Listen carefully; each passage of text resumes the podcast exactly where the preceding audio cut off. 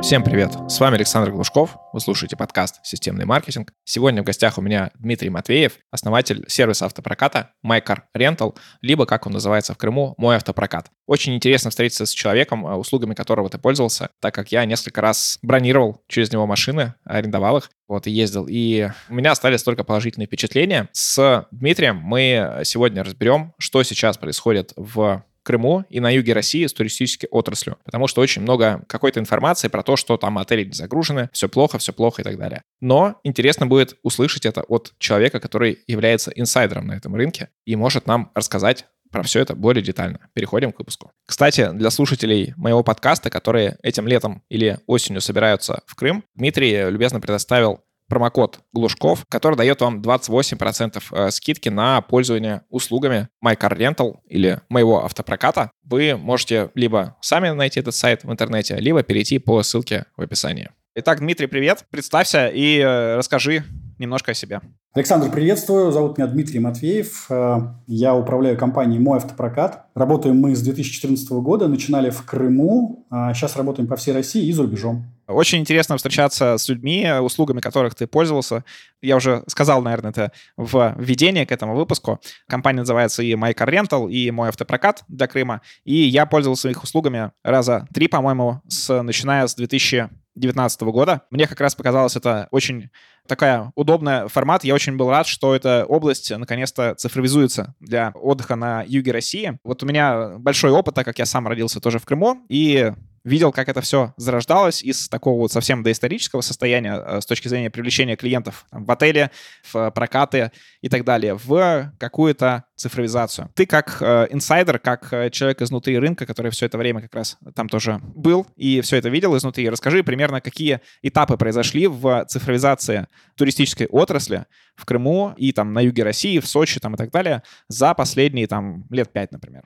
Огромный вопрос, попробую по частям его разложить. И да, с чего начиналась, на самом деле, цифровизация? Когда мы приехали в Крым в 2014 году, э, мы также столкнулись с вопросом аренды машины и поняли, что аренда автомобиля в Крыму на тот момент, она была такая с остатками Украины и на коленке. Там тебе давали грязную машину, бак не заполнен, э, смотрели на тебя, на самом деле, не как на человека, как на клиента, который всегда прав, а как на человека, который должен заплатить деньги здесь сейчас, а что будет потом, э, разберемся уже по факту, когда будете машину возвращать. Это касалось э, в основном там, царапин, штрафов, повреждений и так далее. Мы на самом начале сразу привезли новые машины в Крым, сделали сайт, на сайт э, сфотографировали все автомобили с госномерами, и людям дали возможность именно бронировать автомобили, видя, какая машина будет у тебя. Мы сразу показывали людям тот автомобиль, который бронировал, и на сайте это и написали. Хотя сами мы имеем большой опыт бронирования автомобилей в Европе, ну, прям действительно большой, потому что 2014 мы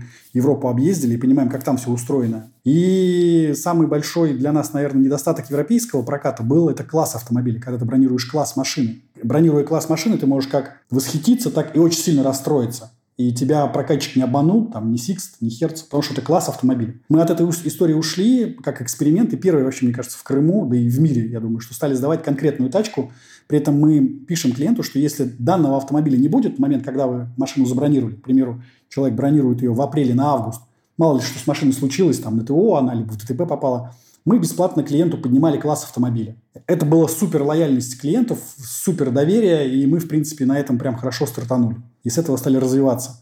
Сайт э, мы сразу подключили к нашей CRM-системе. У нас э, и сейчас есть штат программистов, которые написал возможность бронирования конкретной тачки на сайте.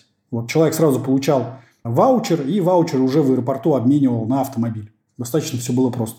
Машину мы всегда сдавали помытую, всегда она была у нас с полным баком, с набором автомобилиста. Каждые 10 тысяч она у нас проходила обязательное техобслуживание. И вот эта услуга, на самом деле, уже второй этап, это была отстройка от каршеринга. Потому что уже тогда был каршеринг, начинался, да, и мы понимали, что это, наверное, такой большой конкурент для нас. Ну и мы быстро поняли, что каршеринг, он для проката не конкурент, потому что люди, туристы, которые летят на отдых, они все-таки хотят получить машину вот здесь. Им, им не хочется ее искать с детьми, с чемоданами, осматривать, а она грязная, а в салоне там что-то не так, ну и так далее. В общем, ну, когда я сам еду в Москву, в Питер, конечно, пользуюсь кошерингом, это очень удобно, с рюкзаком прыгнул, не понравилась машина, пересел в другую и так далее. Но как на отдыхе, не хочется вообще как бы прям вот, вот этот лишний э, движ э, прям за это задвигать. Поэтому прокат – это такая законченная услуга для туристов, которые приехали и хотят отдыхать. Вот. А в Крыму ты лучше меня знаешь, что без машин делать нечего, потому что на Белую скалу троллейбусы не ездят. Вот. Э, дальше мы добавили к этой услуге карты э, и программу лояльности с отелем. Отели к нам подключились, стали давать какие-то скидки, дисконты. Мы сделали карту, куда можно человеку путешествовать и стали обучать отдел продаж, правильно продавать. Менеджер, который стоит на стойке в аэропорту, видя, когда подходит клиенты, будь то семья, либо молодая пара, либо пожилые, он уже понимал, что кому предложить, э, куда кого отправить. Молодых там нудистский пляж Коктебель, там старичков в Форос, э, семейную пару там в Ялту, в Ялту интурист, где аквапарк. И это прям очень тоже быстро закрутилось, завертелось, и менеджеры с правильной мотивацией тоже стали очень хорошо сдавать машины. Мне очень понравились ваши скрипты у э, человека, который уже непосредственно отдает тебе машину. Каждый раз это делается настолько как бы аккуратно и хорошо, что я ни разу не ушел без покупки полной страховки. Вот, как-то это было, ну, так вот э, лайтово, но всегда вот э, приходило к тому, что я соглашался, при этом у меня не было такого, ну, ощущения, что вот, типа, мне здесь, там, не знаю, содрали с меня что-то там, обманули. Вот скрипты классные. Да, значит, эм, ну, страховку ты понял, да, страховать арендовать э, транспорт тяжело, в принципе, там под такси, а под, под прокат вообще очень тяжело. Поэтому ты хочешь, не хочешь какую-то часть страхования, пытаешься разделять с клиентом, объясняя клиенту, что правила дорожного движения надо соблюдать.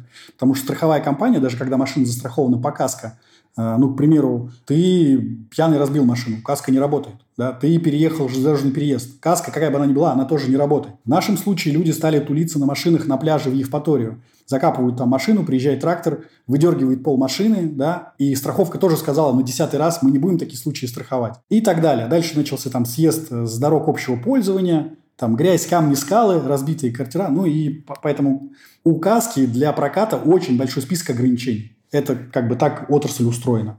Ну, по крайней мере, в России. Вот, это то, что каски касается. А то, что касается самой цифровизации и проката, вот мы достаточно быстро это все дело оцифровали для себя. Оцифровали гараж, оцифровали мойку, оцифровали сдачу. И дальше стали заниматься маркетингом с точки зрения там, выхождения в Россию. Там, мы стали покупать рекламу и в Гугле, и в Яндексе, и у нас появился свой отдел SMM, и журналисты тоже появились, и вот мы каким-то образом стали формировать бренд. Значит, к 2020 году мы поняли, что количество клиентов наших прям уже за 100 тысяч переваливает. Вот. И люди стали спрашивать, а почему бы вы не сдаете машину в Владивостоке, в Хабаровске, в Иркутске, а мы вот собираемся в Горный Алтай, там, а вот бы нам в Калининград и так далее. И тут мы запустили нашу историю с брокерством. Мы подключили к сайту «Мой автопрокат» прокаты-партнеры, которые работают в городах России и стали сдавать автомобили за комиссию. Значит, но при этом мы с прокатчиков просим качество услуги, помогаем им со скриптами. Там дальше была история с франшизой, покупки франшизы. Где-то успешная, где-то не очень, где-то она там еще на этапе формирования. Но, тем не менее, как бы на сегодняшний день у нас 69 городов в России, где мы также предлагаем качественную услугу по аренде автомобилей. Дальше события с уходом э, букинга и всех западных компаний, что тоже нам достаточно там помогло. И на сегодняшний день, наверное, мы лидеры в этой отрасли именно по аренде автомобилей.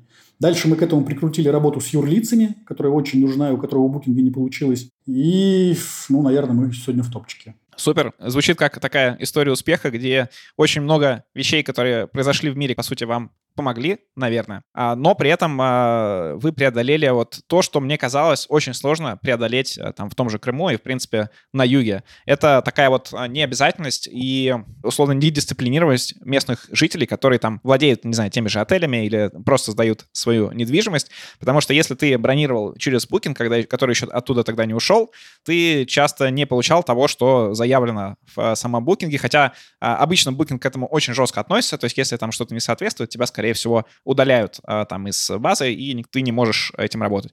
Часто я встречался как раз, э, что нет, это, в Крыму это не работает, и, в принципе, достаточно сложно было бронировать э, какое-то жилье и понимать, что это действительно там жилье, то, которое ты забронировал, то оно у тебя и будет. А, я, наверное, встречался только с тем, что если это какой-то бизнес-отель, например, там в Севастополе, целевой аудитории бизнесменов, то там все было хорошо. Вот. А если это что-то там среднего уровня для туристов, то там какие-то постоянно были проблемы, несоответствия. Расскажи, вот если ты в курсе про как раз такую отельную а, историю, то есть как проходила цифровизация по отелям, насколько она сейчас завершена, либо еще э, нужно арендовать через бабушек, которые сидят на автовокзале.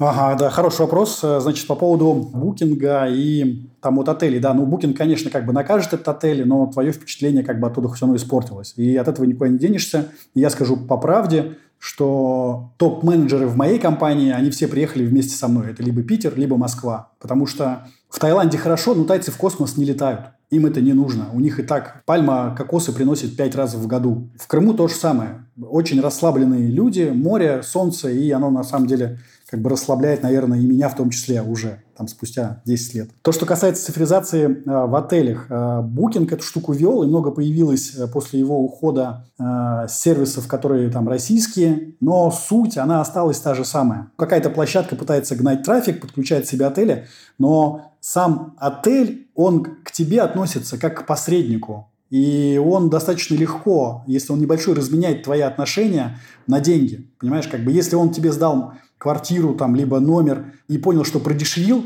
ну, вдруг начался всплеск, да, он очень легко отменит твой заказ. Ну да, там агрегатор пожурит, ну да, там сначала там ему пальцем погрозит, ну, может быть, там штраф 100 рублей. По сути, тебя очень легко разменяют. Поэтому мы это поняли и запустили большую рекламную кампанию, что мой автопрокат не является посредником. И вот это прям очень круто тоже взлетело, это было прям супер, потому что мы не посредник, а когда конкурировали здесь с посредниками, и в том числе и сегодня конкурируем с посредниками. Дальше история с коронавирусом, да, когда у людей были забронированы отели, номера и так далее, во время коронавируса и все дело закрылось, Букинг у себя на сайте официально написал, что он вернет деньги через 90 дней, когда коронавирус закончится. Ну, то есть никогда. Ну, может быть, кому-то и вернули, но история была просто, ну...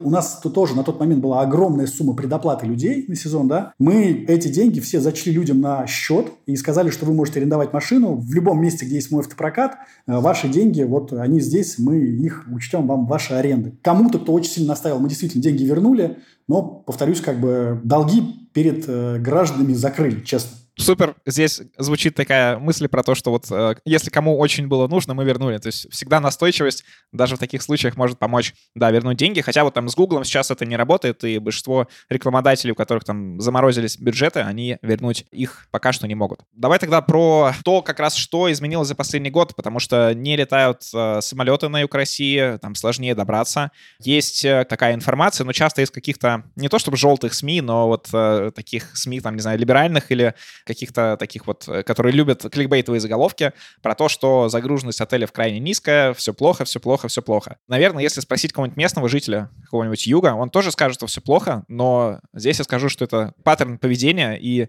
я ни разу не слышал, чтобы кто-то там из крымчан, кто сдает недвижимость или там чем таким занимается, говорил, что ой, как хорошо, как сейчас много заказов, как, как много денег там и так далее. Всегда все было плохо, и вот на это, наверное, ориентироваться не нужно. Ты же как э, такой инсайдер по вот этим услугам на юге России, России, мог бы рассказать, что действительно происходит там сейчас на момент, вот сегодня, 21 июня 2023 года. Да, понял. Ну, э, для того, чтобы было понятно слушателям, да, давай попробуем придумать какой-то критерий оценки. И будем сравнивать текущее время с прошлым годом, потому что это похоже. Там началась СВО, как бы сейчас оно продолжается, и что вообще происходит, да, чтобы был критерий оценки понятный для людей. Вот, значит, ну, я тебе точно могу сказать, что загрузка с января по сегодня, там у нас 21 июня в Крыму год к году выросла больше, чем на 50%. Я сам э, очень сильно привязан к Москве и к Питеру, и для меня отсутствие самолетов – это проблема и по бизнесу, и по учебе, и по всему. Я не могу купить сейчас билеты на поезд-купе. Там есть, допустим, поезда, которые быстро ходят, да, ну, просто нет билетов. Вот сейчас, допустим, нужно поехать там с семьей в Москву, ну, нет билетов. И поезда, когда я эти билеты покупаю, значит, я еду, я вижу, что едут туристы. Много детей, там, бабушки, дедушки и так далее. Да, я согласен, поезд не привезет сюда 9 миллионов человек, как это было в 2020 году. 2020 год был там просто какой-то взрывной для Крыма, и был огромный трафик. Но та часть трафика, которая нужна для Крыма, как для туристической отрасли для выживания, она есть. И честно скажу, что в 2020 году при вот этом таком оверзагрузки, да, для Крыма, Крым очень сильно поднял цены на все. И на жилье, и на все услуги и так далее. На сегодняшний день, вот я к этому отношусь, даже по своему бизнесу, своей отрасли, ну, как какое-то оздоравливание. Потому что эти сумасшедшие цены, которые были просто, ну, ты знаешь, они, я, ну, мне сложно сказать, виллу сдавали по миллиону рублей на море. Миллион рублей, понимаешь, как бы люди, которые сдавали машину, ну, вот я с планерки собираюсь, с ребятами разговариваю, я говорю, ну как?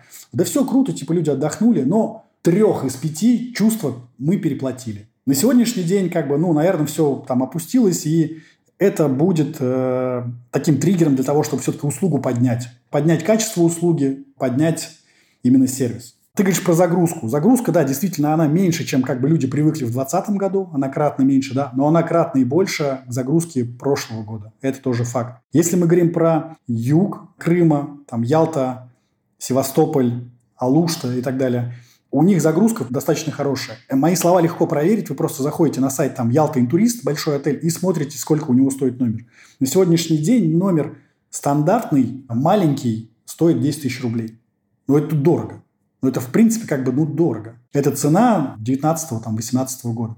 Загрузка там у них, в принципе, как бы прекрасная. Почему Ялту Турист мы смотрим? Потому что он большой, заметный, и он, на него там многие ориентируются. У них наверху есть второй комплекс Green Park. Они его открыли, значит, загрузка большая. Значит, как бы люди есть. Мы сами иногда ездим с детьми и видим, что аквапарк полный. Да, есть отели, которые там бутиковые и нишевые. Там, к примеру, вилла Елена, да, там небольшой номерной фонд и так далее. Ну, наверное, да, как бы люди, которые платили по 70 тысяч рублей за номер, сейчас в Крым ну, неохотно. И опять же поезд. Я думаю, что если бы все-таки самолет летал, загрузка была бы выше. И тут не вопрос войны, а вопрос просто логистики. Логистика очень сложная, и она действительно портит как бы сезон. Если говорить про мой бизнес, то у меня в апреле, апрель 22 года и апрель 21 у меня загрузка в этом году на 180% выше, чем вообще в апреле 16, 17, 18, 19 года. Огромное количество людей приехало. В апреле никогда столько здесь не было людей. Прям едут. Я стал смотреть, кто это, что это за люди. На самом деле едут инвесторы, потому что они на сегодняшний день понимают, что цена в Крыму на землю, она минимальная. Ну, в принципе, да, на жилье там минимальное на море и так далее. И те, кто как бы, ну, верят в русскую армию, там, они действительно едут и инвестируют. Ну и, конечно же, как бы туристы все равно едут. Люди, привыкшие отдыхать в Крыму, они как отдыхали, так и будут отдыхать. Да, по своим э, знакомым могу сказать то же самое. Вот. А по ценам э, тоже я помню, что в 2021 году осенью э, мне понадобилось на один день дольше, чем я планировал находиться. И э, проблемы были с тем, что все было забито, в том числе и ваш сервис, которым я пользовался, мне пришлось, э, ну, нельзя было продлить машину, потому что она уже была забронирована. Соответственно, я в один день там поехал к 8 утра э, из Севастополя в Симферополь, поменял, взял другую уже у вас машину и уже на ней уехал. Вот, и когда я пытался продлить свой отель, тоже все было забронировано. Пришлось снимать что-то вот такое из хардкор форматов, когда у тебя маленькая комнатка за, по-моему, 3000 рублей, там грязная, без всего, без, естественно, какого-то сервиса и так далее. В принципе, сервис вообще это такой э, большая проблема юга. Наверное, в, все-таки в Сочи он и вот в том регионе он повыше, а в Крыму это всегда был такой жесткий формат, из-за чего туда как раз многие не ездили, потому что природа хорошая, там места хорошие, а вот э, сервис и все, что с этим связано, оно всегда было низко. А, отсюда вопрос, есть ли какие-то попытки, кроме вот вашей компании с топ-менеджерами из Москвы, есть ли вообще внутри какой-то тенденция к тому, чтобы сервис улучшался? Для того, чтобы улучшался сервис, нужна конкуренция. Для того, чтобы была конкуренция в отелях, в отельном бизнесе нужны большие стройки. Но на сегодня нет больших строек отелей в Крыму. Все, что строилось, пыталось достроиться, оно не достроилось, все заморозилось. Все стройки, в принципе, видно. Сейчас активно строится жилье, но отельная история не строится. Ну, значит, надо просто принять, что в ближайшие годы в этом плане все будет так же, и либо тебя это устраивает, либо нет. Смотри, вот еще вернемся немножко к отдыхающим, тем людям, которые там сейчас едут. Мы с тобой, когда предварительно перед выпуском общались, ты упомянул про военнослужащих, которые с там, большими зарплатами приезжают э, в Крым и тоже вносят хорошую как бы, часть в туристическую отрасль. Вот, расскажи поподробнее, потому что, ну, мне это интересно. Это такая нестандартная целевая аудитория, которую, возможно, тоже можно привлекать каким-то образом. Что по ней? Нестандартная история, действительно, но военнослужащие на сегодняшний день э, ну, обеспеченные люди. И приграничные города, когда военнослужащие выходят с линии фронта, там Джанкой, Красноперекопск и подобные города, э, они очень сильно выросли с точки зрения экономики. Там было два кафе, стало 15 кафе, да. Там был один ресторан, стало 10 ресторанов, ну и так далее. Очень сильно выросло жилье. Жилье в цене именно, и в аренде, и купли и продажи жилья. Аренда машины порядка 15% сейчас, кто у меня арендует машину, это военнослужащие, действительно. Потому что они, это люди, им тоже надо отдыхать, они приехали там в Крым, там послужили, вышли, берут машину, ну, дальше отдыхают. Действительно, они ездят, ездят и в Ялту, и в Севастополь, и отдыхают. Это люди, которые с деньгами, повторюсь, которые эти деньги также тратят в Крыму и я так понимаю, что тратят их с удовольствием. Да, в принципе, как раз э, текущие их зарплаты, они отвечают тем ценам, которые выставлены на все крымские отели. Давай про то как раз как привлекать. То есть раньше до СВО были одни методы привлечения. Вот ты сам говорил, что был и Яндекс, и Google, а, там был Booking. Э, сейчас там этих э, сервисов стало, с одной стороны, больше, там всякие островок и э, все сопутствующие. С другой стороны, ну, наверное, такие вот условия, когда у тебя большие ограничения, всегда влекут к тому, что ты креативишь и придумываешь какие-то новые способы привлечения. Что можешь вообще рассказать, как сейчас с этим на юге? С этим, ну, не, не то чтобы на юге, на самом деле, с этим все хорошо. И самый главный тезис, который я хочу до слушателей донести, то, что любой кризис – это возможности. Даже сегодняшний кризис – это возможности. Если в 2020 году мы работали по принципу «бери больше, кидай дальше», там где-то что-то там в Яндекс, в Google денег закинули и горшочек вари, да, то там 21 22 год уже так не работает. И мы были вынуждены начать работать и заниматься. Значит, что мы сделали? Мы стали партнером Аэрофлота. Теперь можно в мой автопрокате брать машину и списывать мили Аэрофлот бонуса. Мы стали партнерами Сбербанка. Можно Сбер спасибо также списывать балл. Мы стали партнерами РЖД и Гранд Трейна, где также можно бронировать машину, там есть э, спецусловия, и этим пользоваться. Мы подписали, наверное, кэшбэки с топ-10 банков России, там, ВТБ, и Тинькофф, и так далее. Это из того, что мы прям... То, чем мы никогда не занимались, и были вынуждены заняться именно сейчас, потому что стали подбирать крошки этого трафика, которого мало, и за который стали бороться. Также мы видим, что отрасль наша сегодняшняя, то, что касается проката, она э, в Крыму очень сильно сжалась.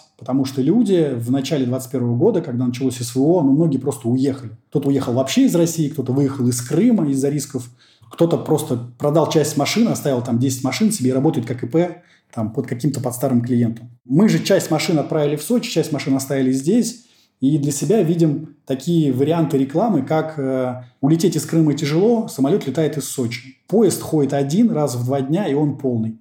И мы людям даем возможность, возьми машину в Крыму и сдай ее в Сочи в аэропорту. Круто? Круто. Запилили рекламку и запустили ее и в SMM, и в Директе, и везде.